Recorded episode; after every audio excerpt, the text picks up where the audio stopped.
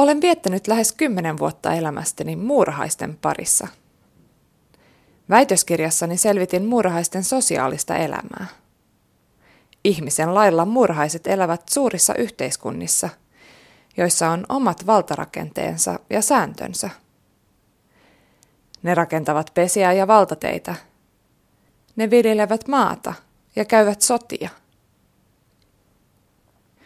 Lukemattomia kertoja minua on pyydetty vertaamaan muurahaisia ihmisiin. Missä määrin yhteiskunnat ovat samanlaisia? Ja voisiko ihminen jopa oppia jotain muurahaisilta? Näiden kysymysten vastaamiseen biologin koulutus ei riitä. Niinpä olen päättänyt lähteä hakemaan vastauksia muiden tieteenalojen asiantuntijoilta.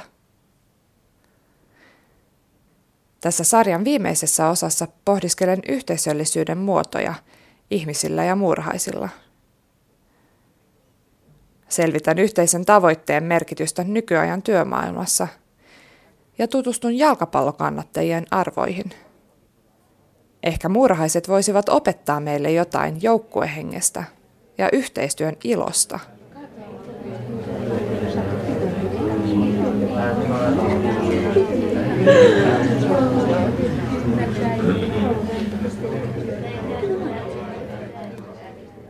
Väitöskirjaa tehdessäni pääsin osaksi murhaistutkijoiden eli myrmekologien yhteisöä. Tieteellisissä kokouksissa tapasin muun maailman muurahaistutkijoita. Tärkein yhteisöni oli kuitenkin liki kymmenhenkinen tutkimusryhmäni, jonka kanssa vietin kesäni tutkimusasemalla meren äärellä. Kuin muurahaiset teimme ryhmänä työtä yhteisen tavoitteen eteen. Keväisin valvoimme yhdessä öitä, kun teimme luonnosta kaivetuista pesistä tutkimuspesiä. Loppukesällä heräsimme ennen aamunkoittoa, jotta ehtisimme aseman edustalla oleviin saariin tarkkailemaan loviniskamuurahaisten häälentoa. Muurahaiset ajoittivat yleensä parveiluonsa auringon nousuun, kuin tutkijoita härnätäkseen. Talvisin taas ryhmän yhteiset lounaat ja kahvihetket tarjosivat tauon laboratoriossa puurtamisesta ja tietokoneen ruudun tuijottamisesta. Tutkimusryhmästä jäi monta hyvää ystävää. Heidän joukossaan on myös Minttu Jaakkola, joka teki väitöskirjansa muurahaiskuningattarista. Nykyään hän tutkii ihmisten työntekoa Turun yliopiston vastuullisen liiketoiminnan keskuksen projektijohtajana. Jaakkolan mukaan ihmiset ja muurahaiset ovat samankaltaisia olioita. Molemmat on sosiaalisia lajeja, ihminen sosiaalinen eläin. Niin, murhaiset tekevät yhteistyötä ja niin tekevät ihmisetkin vaihtelevalla menestyksellä. Murhaisillahan esimerkiksi yhteisöllisyys johtaa siihen, että niiden puolustus ja ruoanhaku on hyvin tehokasta, kun kaikki tekevät tehokkaasti yhteistyötä. Mitä ihmisellä on, minkälaisia hyötyjä ihmisellä voisi olla yhteistyöstä? No ihmisetkin on aina hankkineet ruokaa yhteistyössä ja puolustaneet yhteistyössä. Miettii mitä tahansa ihmisyhteisöjä. Aikoinaan miehet lähtivät yhdessä metsälle ja naiset jäivät luolaan tai sitten mökkeihinsä niin hoitamaan lapsia ja taloutta yhdessä. Ja siinä on jaettu kustannuksia ja saatu yhdessä hyötyä siitä, että toimitaan, hoidetaan yhdessä lapset tai että haetaan yhdessä ruokaa ja vältetty sitten näistä, näiltä kustannuksilta verrattuna, että tekisi nämä hommat itsekseen. Ja hyviä esimerkkejä tästä, että miten energiaa ja aikaa säästyy, kun tehdään yhdessä, löytyy nykypäivänäkin vaikka kuinka paljon. Nyt tulee heti mieleen tällaisia, tai no yhteisöllisyys on semmoinen piirre, mikä lisääntyy mun mielestä, tai on selvästi niin kuin kasvava trendi. Et nähdään se, että yhdessä tekeminen on kivaa ja kannattaa, kannattaa tehdä asioita yhdessä. Ja ilmiöitä esimerkiksi on minusta hyvä esimerkki Kumpenni, Kumpulasta lähtenyt kansanliike, että vaihdetaan tavallaan palveluita keskenään ja siinä on tämmöinen käsitteellinen arvo kuin kumpenni. Esimerkiksi mä olen hyvä pesemään ikkunoita, laitan sen taidon myyntiin ja, ja voin mennä jollekin pesemään ikkunoita ja siitä mä saan kumpenneja ja niillä mä voin ostaa joltain tuolta, toisaalta vaikka lastenhoitopalvelua. Eli tota, niin, siinä tavallaan päästään, päästään jakamaan tavallaan yhdessä omia taitoja ja säästetään aikaa ja energiaa ja rahaakin. Ei tarvitse tavallaan rahaa siinä välineenä. Muita hyviä esimerkkejä yhteislasten harrastuksien, harrastuksiin vaikka viennit. Mä oon huomenna viemässä mun poikaani ja hänen ystävänsä breakdanceen ja seuraavalla viikolla vie sitten kaverin kaverin vanhemmat ja siinä siis säästyy bensa, bensarahoja ja hiilidioksidipäästöjä vähemmän ilmaan, kun ei mennä kahdella autolla, vaikka ihan näin niin kuin hyvin yksinkertaisesti kerrottuna. Se ehkä just sitä kautta ajatteleminen, että, että, että se ei pelkästään sitä, että saadaan jotain rahallisia tai energiasäästöjä, mutta myös se, että on mukavampaa yhdessä. Ihminen on sosiaalinen eläin, tarvitsee sitä, että tehdään asioita yhdessä ja jaetaan. Toisaalta ainakin jos miettii markkinataloutta ja tämän hetken työtilannetta, niin usein kuullaan, että, että ihmiset ovat enemmän ja enemmän yksilöitä ja että pärjää vain kyynärpäätaktiikalla. Onko myös työelämässä näkyvissä tämmöisiä yhteisöllisyyden, yhteisöllisyyteen pyrkimystä? Ää, joo, se on ihan totta kyllä, tavallaan ollaan korostettu sitä, että, että jokaisen pitää itsekseen pärjätä. Mutta mä uskon, että se on näkyvissä, että semmoiset työyhteisöt tai organisaatiot, jos huomioidaan tämä yhdessä tekeminen, niin oikeasti pärjää paremmin. Että huomioidaan ää, ihmisten, ää, ihmisten elämäntilanteet, jaksamiset, ää, kuunnellaan, kommunikoidaan sillä tavalla, että kaikki ymmärtää, mitä on tarkoitus tehdä ja jokainen tietää se oman roolinsa, niin, niin äh, varmasti toimii paljon paremmin. Ja sitten tietenkin se, että kun yhdessä mietitään, niin saadaan paljon parempia ratkaisuja kuin se, että jokainen itsekseen miettii saman asian. Toisia syitä yhteisöllisyyteen eläimillä on etsitty esimerkiksi maineen hankkimisesta.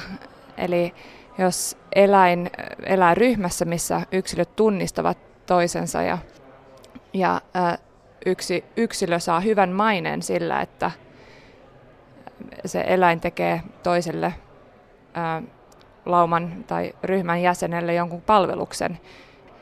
M- miten tämmöistä mainetta, onko maine tärkeä piirre ihmisten ää, y- yhteisöllisyydessä? Tästä on heti hyvä esimerkki, että oli tutkittu, että ihmiset luovuttavat hanakammin verta, kun ne saavat siitä jonkun punaisen ristin merkinnän tai jonkun tar- tarran, jonka voi laittaa vaikka hihaan tai laukkuun.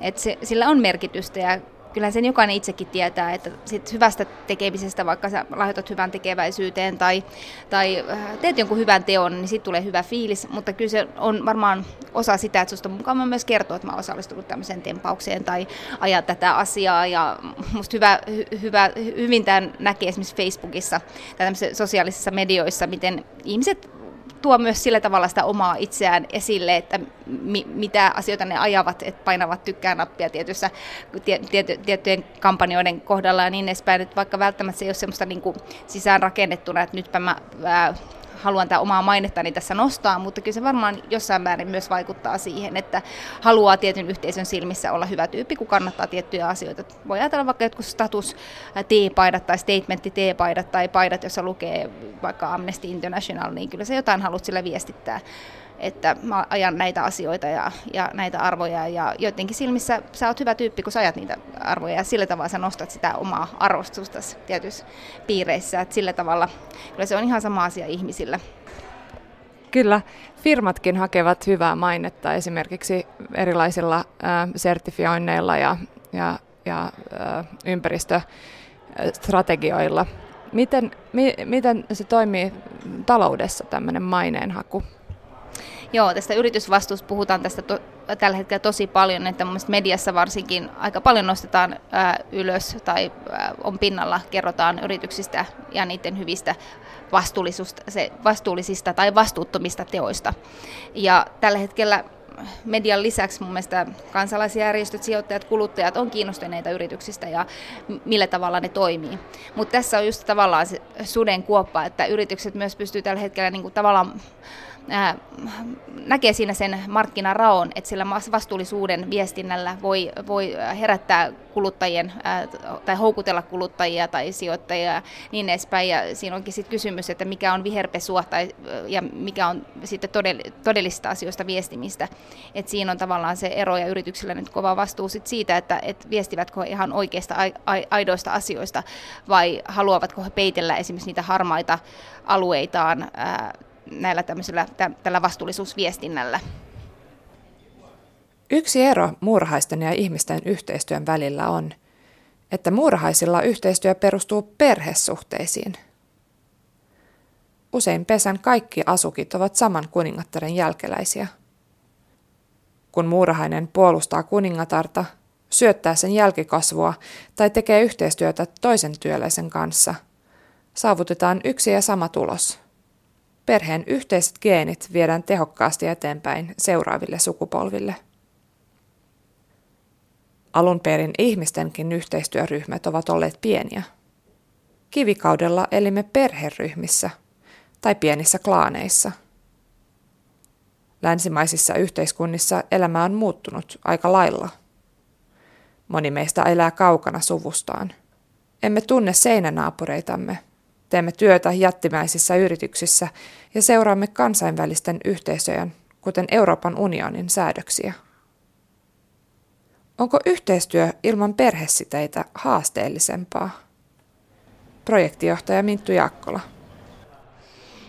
Joo, toi on tosi kiinnostava kysymys, kun miettii, että suurin, äh, suurimmassa osassa maailmaa vieläkin, niin, tai maa, maapallon ihmisiä, niin, niin perhe on tosi tärkeä äh, elementti ja kuulutaan johonkin isoon perheeseen. Että oikeastaan tämmöisissä postmoderneissa yh- yhteiskunnissa se perhesiteet on, on niin katkolla ja, ja ei olla enää niin riippuvaisia perheestä on tosi, tosi niin kuin kiinnostavaa se, että voiko ihminen sitten oikeasti enää niin hyvin, kun sille jos sitä perheen tukea ja sitten tavallaan sitä yhteisöllisyyttä haetaan jos työyhteisöstä tai harrastusten parista, ystäväporukoista, mutta voiko se olla samanlaista kuin tämmöinen verisiteen tuoma yhteisöllisyys, kun aina puhutaan, että veri on vahvempaa kuin vesi, mutta toisaalta se pitää paikkaansa, että jokainen kuitenkin varmaan tunnistaa sen eri tavalla erilaisen suhteen niihin perheen ja suvun jäseniin ja se joku tietty tunne siitä, että kun jollekin perheenjäsenelle tapahtuu jotain, niin se tuntuu erilaiselta kuin sille työyhteisön jäsenelle tai ystävälle. Ja siinä on joku ihan, ihan, ihan oma, oma merkityksensä ja, ja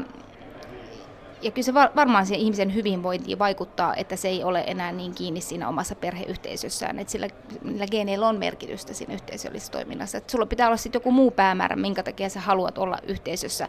Et mikä sitten on sitä ystävyyssuhdet, ystävyysporukkaa sitova, onko siinä se vastavuoroisuus, mä autan mun ystävien, ne, sä tiedät, että sä voit luottaa, että ne auttaa sua tai jossain harrastusporukassa, teillä on joku yhteinen tavoite vaikka, että me voitetaan seuraava matsi. Et siinä pitää olla joku, joku syy, minkä takia sä haluat toimia siinä yhteisössä, että että perheessä sulla on aina se sukulaisuus tavallaan se syy.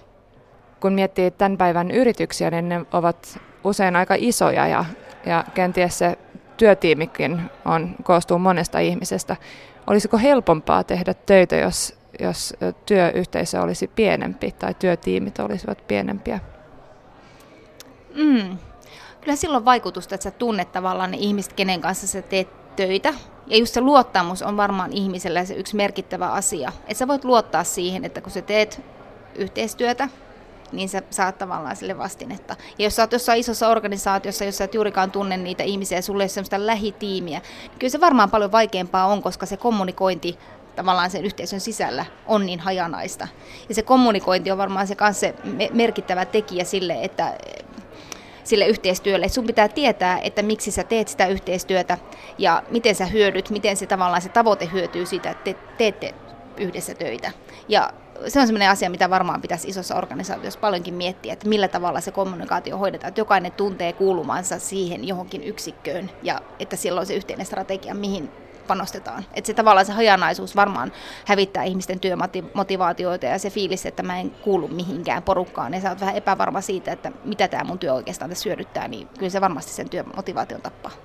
Hy- hyvä esimerkki tähän, mä keskustelin yhden naisen kanssa, joka on työskennellyt 25 vuotta arabi, arabien kanssa. Ja tietenkin tämmöisessä monikulttuurisessa yhteistyössä on aina se hankaluus, että kun tullaan to, tosi erilaisista taustoista ja millä tavalla löydetään se yhteinen sävel. Ja antoi siihen ohjenuoraksi tämmöisiin monikulttuurisiin projekteihin, että, että ensimmäisenä pitää niin löytää se, että mikä on se, mikä, mikä on se päämäärä. Että minkä takia me te halutaan tehdä yhdessä töitä.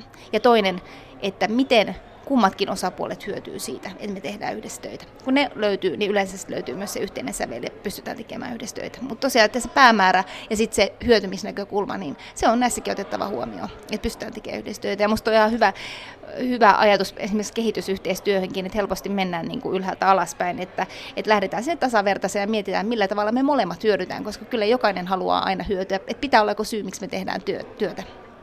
Ja se, kun se löytyy se yhteinen tavallaan näkökulma siihen ja se, että miten molemmat, voi, molemmat tavallaan voi puhaltaa yhteen hiileen, niin sit, sitä ehkä on helpompi tehdäkin sitä. Muurahaisilla yhteinen päämäärä on selvä. Perheen yhteisten geenien vieminen eteenpäin. Kuten vastuullisen liiketoiminnan keskuksen projektijohtaja Minttu Jaakkola totesi, ihmiset hakevat nykyään yhteisen päämäärän tunnetta vaihtoehtoisten yhteisöjen kautta. Usein samanlaiset kiinnostuksen kohteet tuovat ihmisiä yhteen.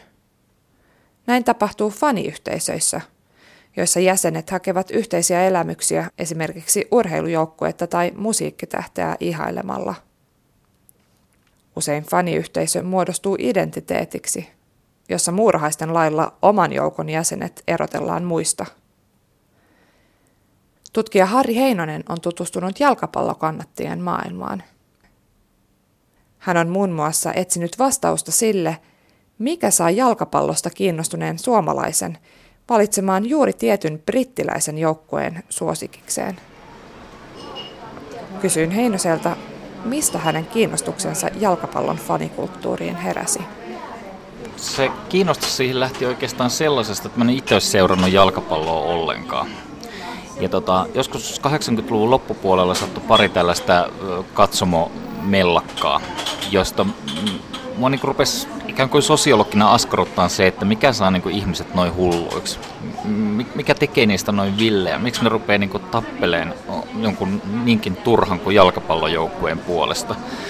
Ja siitä oikeastaan alkoi mulla itsellä semmoinen niin matka tähän niin jalkapallofaniuteen ja semmoinen niin arvotus, joka täytyy jollain lailla ratkaista ja selvittää itselleen. Ja oikeastaan mä oon varmaan vieläkin sillä tiellä. Everton on siis äh, englantilainen joukkue.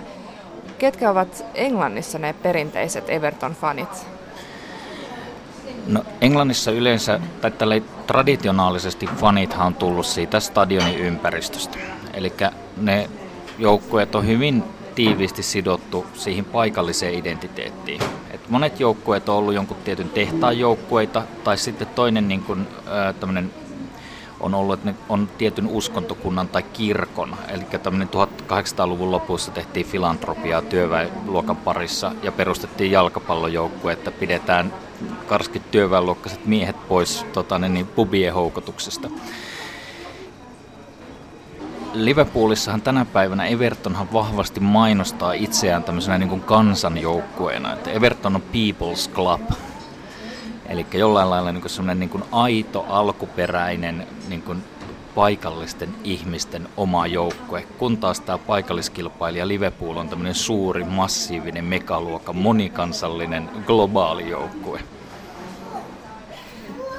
No, Everton on kuitenkin hyvin suosittu myös Suomessa ja olet tutkimuksessasi haastatellut suomalaisia Everton-faneja. Millä tavalla tämmöinen jalkapallosta kiinnostunut suomalainen sitten valitsee nimenomaan tietyn brittiläisen joukkueen suosikikseen, niin kuin nämä Evertonin kannattajat ovat te- tehneet. Mitkä ovat ne perusteet, millä tavalla se identiteetti syntyy? No, toisaalta voisi sanoa hyvin niin kuin yksioikoisesti, että se on hyvin sattumanvarasta se joukkueen valinta. Se joukkue monesti valitaan tietyn medianäkyvyyden pohjalta. Ja nämä mun haastattelemat henkilöt, niin ne oli valinnut se joukkueen pikkupoikana 70-luvulla. Ja moni sitten niinku paljasti, että se saattoi olla joku hyvä peli, jonka ne näki telkkarista. Ne näki sen, tai seurasi Englannin liikaa ja se oli sarjassa, johti sarjaa tai jotain muuta. Se nimi saattoi kuulostaa hyvältä. Se oli helppo lausua. Se tuli samasta kaupungista kuin Live, äh, toi Beatles. Et, ne, on, ne on hyvinkin niinku tämmöisiä, miten sanoisin, niinku arkisia ne valinnat. Mutta sitten se ajan myötä, kun pitkään kannattaa seuraa sitä, niin siihen niin kuin tulee tietty niin kuin läheinen suhde. Ja sitten niin kuin monet taas munkin haastateltavista, ne kuvas sitä ää, ryhtymistään näin niin kuin jälkikäteen. Että se oli jonkinlainen niin kuin uskonnollinen herääminen tai, tai tota, ikään kuin kivi putos päähän ja huomasin, että oli näin. Eli se on myöskin sitä sellaista tiettyä niin fani-identiteetin rakentamista. Eli luodaan semmoinen niin kuva siitä semmoisena niin jonkinlaisena niin kuin, ää, ää, luonnollisena ja suurempana tapahtumana ehkä kuin mitä se alun perin olikaan. Tutkija Harri Heinonen, sinä kannatat myös Evertonia. Miten itse teit sen valinnan? Mä kuulun kyllä niin selkeästi siihen porukkaan, että, että, että Liverpoolilla oli mulle merkitystä sen Beatlesin takia. Ja mä en voinut valita sitä Liverpoolia, koska se, oli se, se johti muistaakseen silloin sarjaa. Ja mä ajattelin, että tällaiselle niin kuin noviisille, se on liian ilmeistä, että jos mä otan tämmöisen menestyneen joukkueen, niin mun oli pakko ottaa se toinen. Tähän yhteisöön kuuluminen, niin, niin sitä vahvistetaan eri tavoilla muurahaisethan tunnistavat saman joukkueen jäsenet tai siis pesätoverit hajusta. Jokaisella muurahaispesällä on ominaishajunsa, jonka perusteella omat erotellaan vieraista. Millä tavalla jalkapallokannattajat tunnistavat toisensa ja onko olemassa sääntöjä, jonka perusteella esimerkiksi uusi kannattaja hyväksytään tämmöiseksi oikeaksi faniksi? Tota, No karkeasti ottaen ihan jalkapallokannattajat on helppo tunnistaa. Niillä on tietyn värisiä vaatteita, niillä on tietyt pelipaidat, niillä on tietynlaiset huivit. ne, ne on ihan niin selkeitä visuaalisia merkkejä, joista ne tunnistaa. Mutta tästä niin kuin faniksi heittäytymisestä, niin tietyssä mielessä se on sellaista niin kuin kevyttä, että sä pistät sen pelipaidan päälle ja huudat, että hyvä tietylle joukkueelle mutta tota, kyllähän kannattajayhteisössä rakentuu tietynlaisia sosiaalisia normeja, että tota, niin, niin, niin, niin, se tulokas, sitä ei ehkä ihan heti hyväksytä tavallaan sinne fani, faniyhteisön ytimeen. Että tavallaan täytyy lunastaa se paikkansa. Tietyssä mielessä joko niin tämmöisellä ää, ihan niin tietämyksellä, eli sillä tietyllä asiantuntijuudella, että muut rupeaa kuuntelemaan sun puhetta, että sulla on jotain järkevää sanottavaa siitä pelistä ja siitä niin kuin faniudesta. Tai sit sun täytyy olla toisaalta sellainen niin kuin täysin hullu, eli tota, sä pistät niin kuin kaiken peliin ja sä uhraat tiettyjä asioita sen, sen joukkueen eteen. Mä muistan yhden tällaisen tapauksen, joka niin kertoo, että hän on saanut vatsahaavan ää, Evertonin huonon menestyksen johdosta. Ja tota, vaikka kuinka niin kuin tivasin sitä, niin hän ei pystynyt myöntämään, että se olisi johtunut mistään muusta kuin Evertonista. Eli tämä on, tämä on myöskin niin kuin fanien tapa selittää itselleen tapahtumia. Eli se oma elämä saatetaan nähdä niin kuin tietyn niin kuin tämmöisen niin kuin faniuden kautta. Ja niin kuin elämän tapahtumat saa merkityksen sen faniuden kautta. Ja sitten toki tämmöisiin arkisiin pikkuasioihin se voi vaikuttaa, että, että tota Evertonin pelipaita on sininen, niin juodaan mieluummin Pepsi-kolaa kuin Coca-Colaa, koska Pepsi on sinisessä purkissa, Coca-Cola punaisessa. Et se vaikuttaa toisaalta äh, hyvin niin tällainen, äh, tota, niin, niin, pikkuasioihin, mutta sitten toisaalta myöskin niin tällainen, että ikään kuin koko sille omalle elämälle annetaan se niin merkitys sen faniuden kautta. Ja mä itse asiassa näkisinkin tuon faniuden jollain lailla ennemminkin niin kuin, en, en pelkästään fanaattisuutena, vaan niin kuin latinan kielessä on toinen niin kuin kantasana, eikä faanum, joka tarkoitti tämmöistä pyhää, eheyttävää paikkaa. Eli faniudessa on jotain sellaista niin kuin inhimillisesti merkityksellistä ja arvokasta ihmiselle. Eli se fanius on oikeastaan niin kuin eheyttävää, tai näin mä sen niin kuin tulkitsen, että se on enemmänkin eheyttävää kuin sellaista niin kuin fanaattista, joka niin kuin syöksee ikään kuin turmion tielle.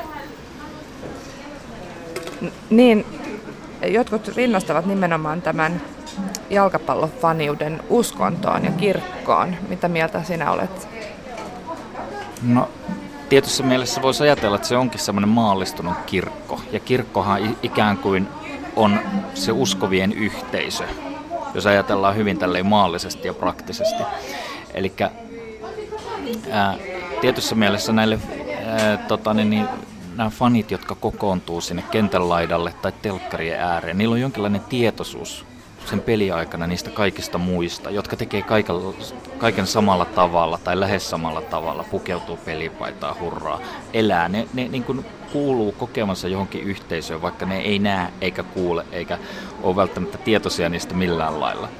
Et tietysti myös faniuteen, siihen, siihen kokemukselliseen liittyy, ne on aika vahvoja kokemuksia, mitä koetaan siellä katsomassa tai kentän, tota, kentän laidalla tai sitten TV ääressä. Ja tietysti myös niin samat kokemukset, joita tiedetään olevan muilla, niin vahvistaa semmoista tiettyä niin kuin, ää, yhteisöllisyyden tunnetta, jonkinlaista niin kuin initoitumista niin kuin tiettyyn niin kuin yhteisöön ja kuulumista siihen niin kuin yhteiseen kirkkoon.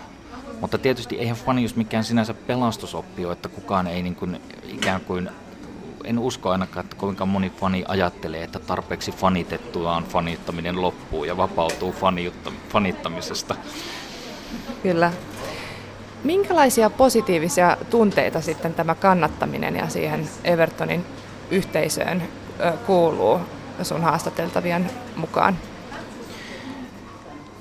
Kyllä mä niin kokonaisuutena näin, näkisin niin sit, sit sen, että se, se on niin semmoinen jonkinlainen, niin kuin, se on yksi harrastus. Se on, se on yksi niitä semmoisia niin pieniä niin kuin elämän rakenneosia, joka niin kuin luo niin kuin järjestystä tähän kaikkeen ympäröivään kaaukseen ja, ja elämään. Et sen, sen kautta, että ihan tällaisena niin käytännön esimerkkinä, niin minusta oli kauhean hieno, että mä haastattelin yhtä silloin työttömänä ollutta henkilöä, joka tota, oli työttömyyskorvauksesta säästänyt määrätietoisesti rahat siihen, että se pystyy matkustaa sinne Englantiin ja käydä katsoa yhden peliin. Ja se on mun mielestä niin tosi kunnioitettava suoritus. Ja tietyssä mielessä niin kuin antaa siihen arkeen niin kuin nimenomaan sen punaisen langan ja jonkun, niin kuin, jonkun päämäärän, jota kohti pyrkii yleisen käsityksen mukaan jalkapallo tai muutkin urheilulajit niin jollain tavalla myös vahvistavat kansallista identiteettiä, mutta toisaalta nämä brittijoukkueen suomalaiset kannattajat nyt vähän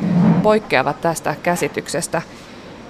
Tutkija Harri Heinonen, onko näin, että esimerkiksi paikallisen joukkueen tai kansallisen joukkueen kannattaminen on vähemmän tärkeää nyt kun maailma on globalisoitunut? Tietysti mä, mä näen, että tämähän tämä englantilainen jalkapallo meille suomalaisille on oikeastaan tarjonnut semmoisen niin vaihtoehtoisen tavan kuluttaa urheilua. Et meillä niin vielä 70-luvulla, 80-luvulla ja oikeastaan varmaan niin 90-luvullakin, niin urheiluhan oli urheiluun liitettiin hyvin tämmöinen niin raskas niin kuin kansallinen ja moraalinen taakka. Että urheilu kannusti liikkumaan se ylös, ulos ja lenkille. Ja sitten se oli niin kuin tämmöistä niin kuin Suomeen on juostu maailmankartalle ja ja näin, että siihen on liittynyt hyvin vahva niin moraalinen lataus. Ja sitten Suomessa vielä urheilu on nähty aina amatööriurheiluna. Mutta englantilainen jalkapallo on niin tarjosi jo aikoinaan niin toisenlaisen tavan kuluttaa. Englantilainen jalkapallo on ollut aina ammattiurheilua. Se on ollut aina ikään kuin viihdettä. Siihen ei ole liitetty oikeastaan semmoista niin kuin moraalista taakkaa. Se on, se on ollut niin kuin viihdyttävää ja kiinnostavaa. Ja se on ollut mun mielestä ihan selkeästi tota semmoinen niin kuin jollain lailla vaihtoehtoinen urheilulaji jo. Niin kuin, ja tietysti mielessä niin 70-luvullakin ajatellaan, niin se päästä semmoiseen niin kansainvälisyyteen. Ja tarjonnut niin kuin ihan, ihan toisenlaisen vaihtoehdon kuin, niin kuin tämmöinen suomalaisen hiihdon tai juoksun, jota on aina viety sen kansallisen identiteetin kautta. No, jos mietitään jalkapallofaniutta ylipäätään, onko, poikkeako se muista faniyhteisöistä jollain tavalla? No, tämmöinen mun johtoajatus oli se, että, tota, että jos, että se, siinä on vahvasti korostunut se yhteisöllinen puoli. Ja ikään kuin, että jos me ihaillaan vaikka jotain pikajuoksia, joka juoksee 100 metriä todella nopeasti, niin me ihaillaan niin sen tietyn yksilön erinomaisuutta.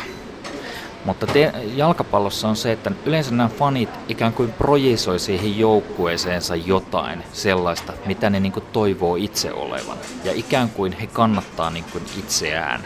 Eli siihen joukkueeseen projisoidaan se, mitä on olla Liverpoolilainen Liverpoolissa.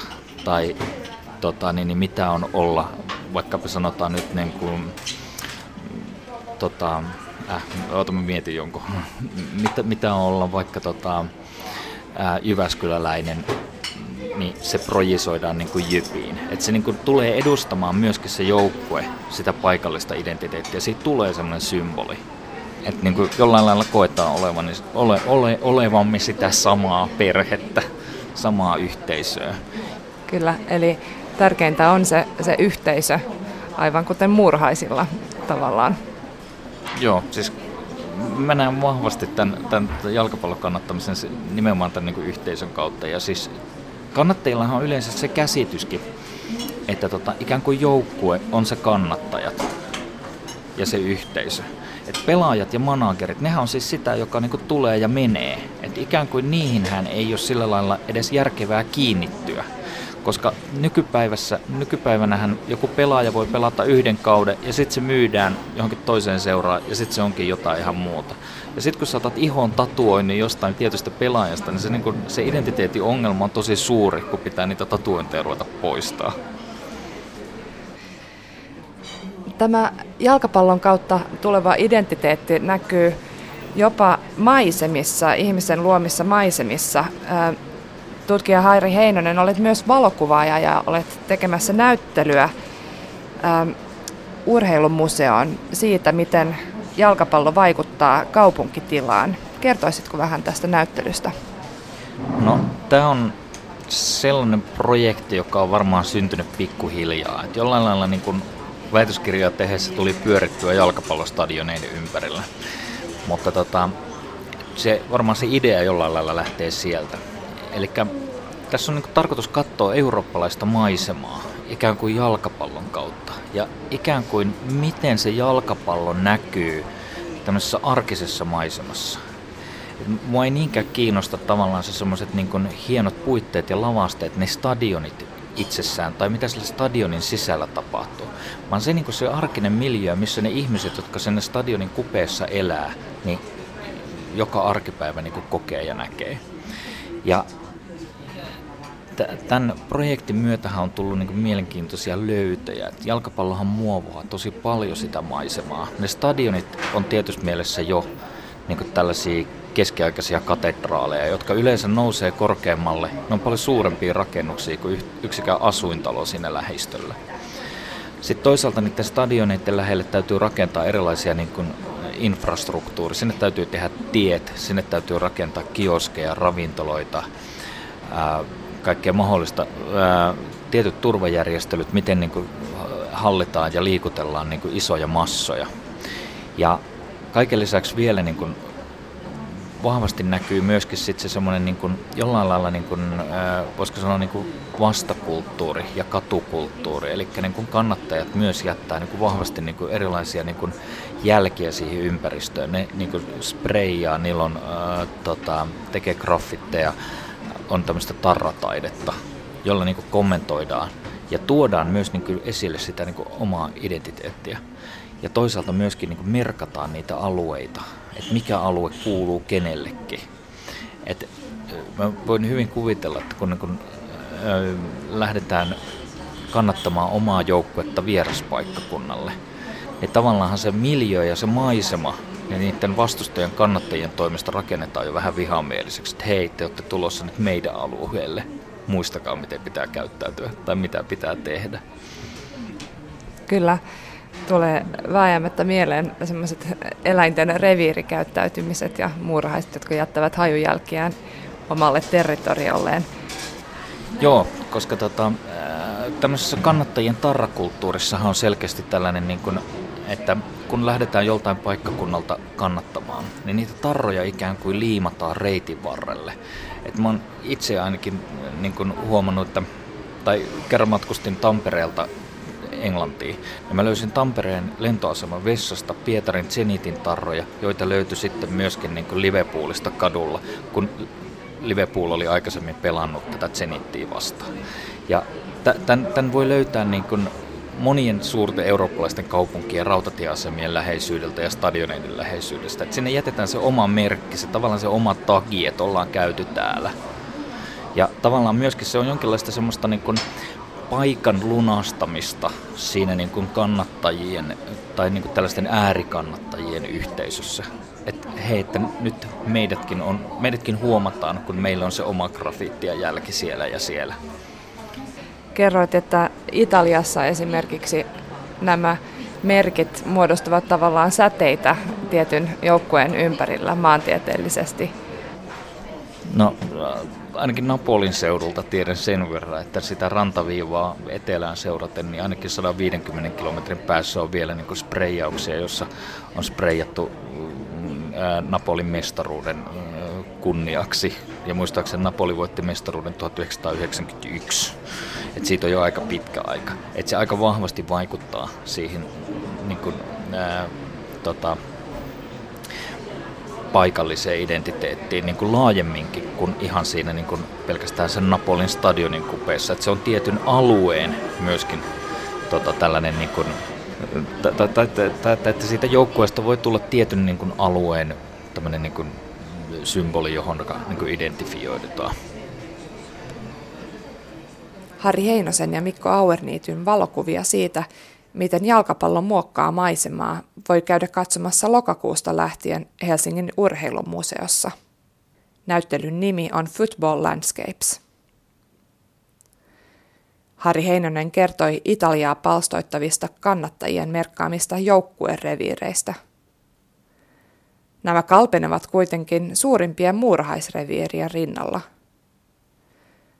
Eurooppaan 1900-luvulla saapunut tulokaslaji Argentiinan muurahainen, on rakentanut Välimeren rannikolle jättimäisen yhdyskunnan, joka ylettyy Italiasta aina Portugaliin asti.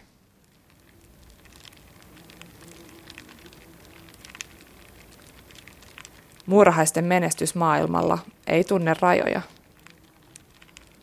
Muurahaiset ovat eräänlaisia avainlajeja. Niillä on merkitystä lukemattomille maapallon eliöyhteisöille –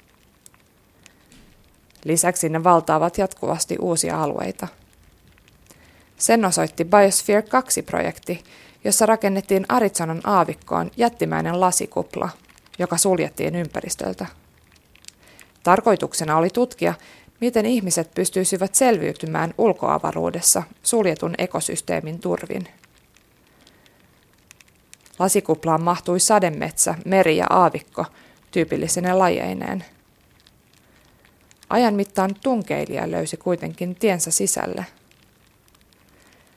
Hulluna murhaisena tunnettu murhaislaji hiipi kuplaan ja muuttui nopeasti vallitsevaksi lajiksi.